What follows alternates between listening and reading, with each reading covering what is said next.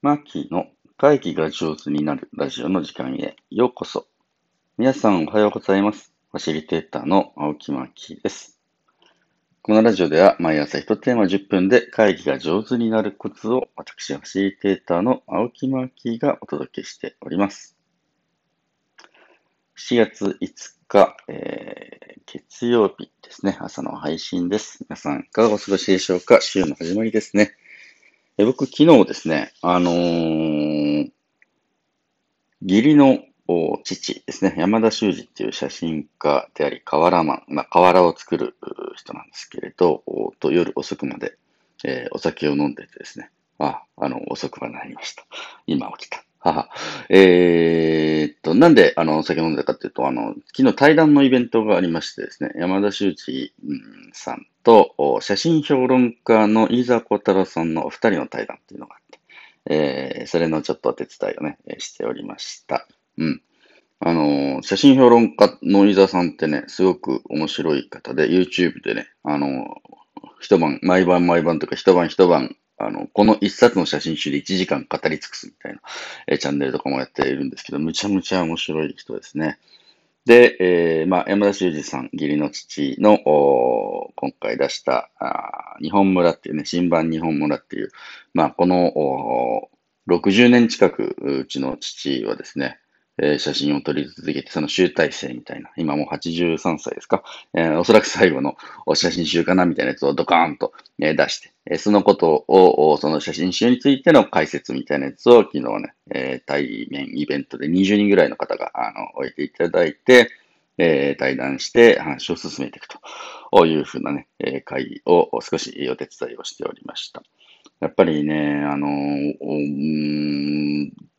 そのあるジャンルが、うん、盛り上がっていくためには、スタート、評論家が必要だって、僕の死んだ師匠がね、昔言ってたんですね。で、写真界のスターみたいな、やっぱりこう、アラーキーとかいるわけですよね。スターになる存在と評論家。その写真の何がすごいのかとか、どこが面白いのかっていうのを評論できる人がいると、あの、その分野はね、伸びてくると。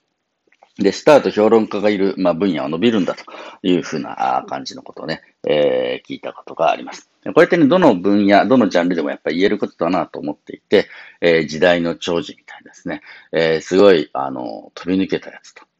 なぜ、えー、それが飛び抜けているのか。ただ今、例えばメジャーリーグだったらね、大谷さんっていう、えー、二刀流ですか？あの、投手も、打者もできるという方がもう大活躍、ラスターですね。で、大谷の何がすごいのかって、大谷さんがどういうふうに体を作ってきたのかとか、あ大谷さんの打ち方には他の選手と何が違うのかっていう野球解説者とかね、いると思うんですけど、そういうふうにして解説をしてくれる人がいると、まあ一般の人でも、なるほど、大谷さんはそこがすごいんだっていうことがね、わかると。いうふうな感じでね、スタート評論家がいるんだ、みたいな話をね、えー、昔聞いたことがあります。まあ、そういった意味で昨日聞いた対談はですね、えー、本当に写真評論家ってこんな仕事をするんだな、というふうなのをすごく勉強になりました。まあ今日のお話はね、会議が上手になるコツでも何でもないんだけれど、うん、ちょっと雑談みたいな話ですね。で、えー、その写真評論家の伊沢小太郎さんが何をしているかっていうと、その、うん、写真家の生い立ち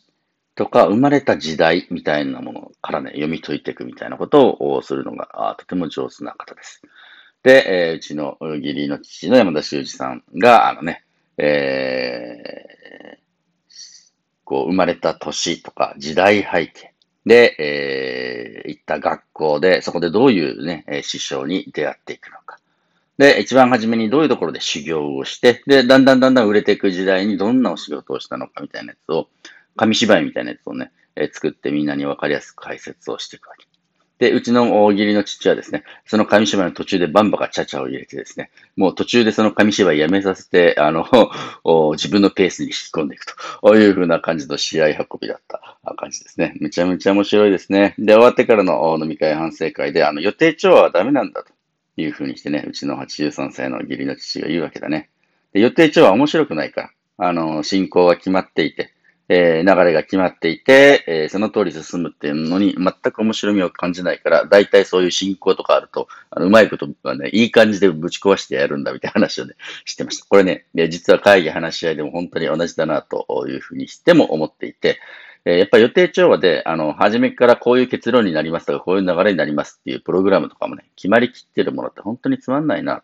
というふうにしてね、えー、僕もそれ同じく思います。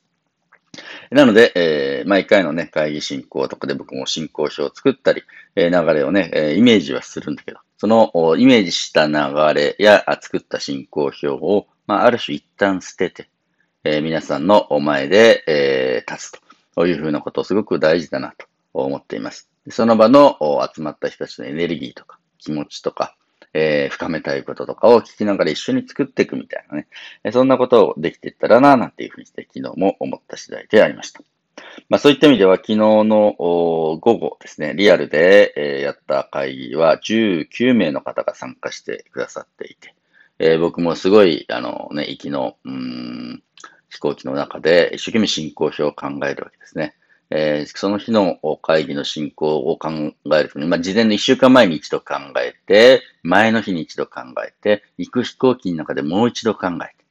で、飛行機降りて羽田降りてですね、移動していく、えー、電車の中でもう一度その進行表を考えて、パターン A、パターン B、パターン C、パターン D みたいな感じで、いろんな山の登り方可能だよな、可能だよな、可能だよなと思いながら、当日部屋に行くとやっぱり全然違うんだな。そのどれでもないみたいな結局なってったなというふうにして思います。で、えー、これは、あの、私たちが予定調和っていうか予定した流れに参加者をはめていくと、ちょっとね、参加者のエネルギーが落ちていくっていうことが、うん、正直あるなと思っています。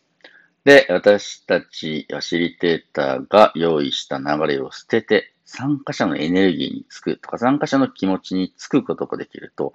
その会議の間中、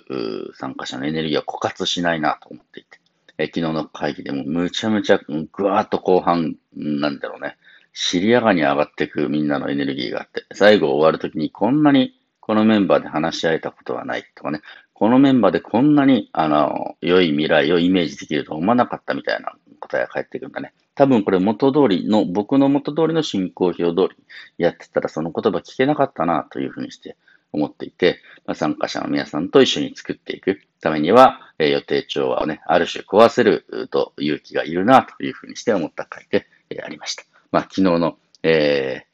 ー、あのー、ね、お酒が残るながらの配信でありますが、面白い。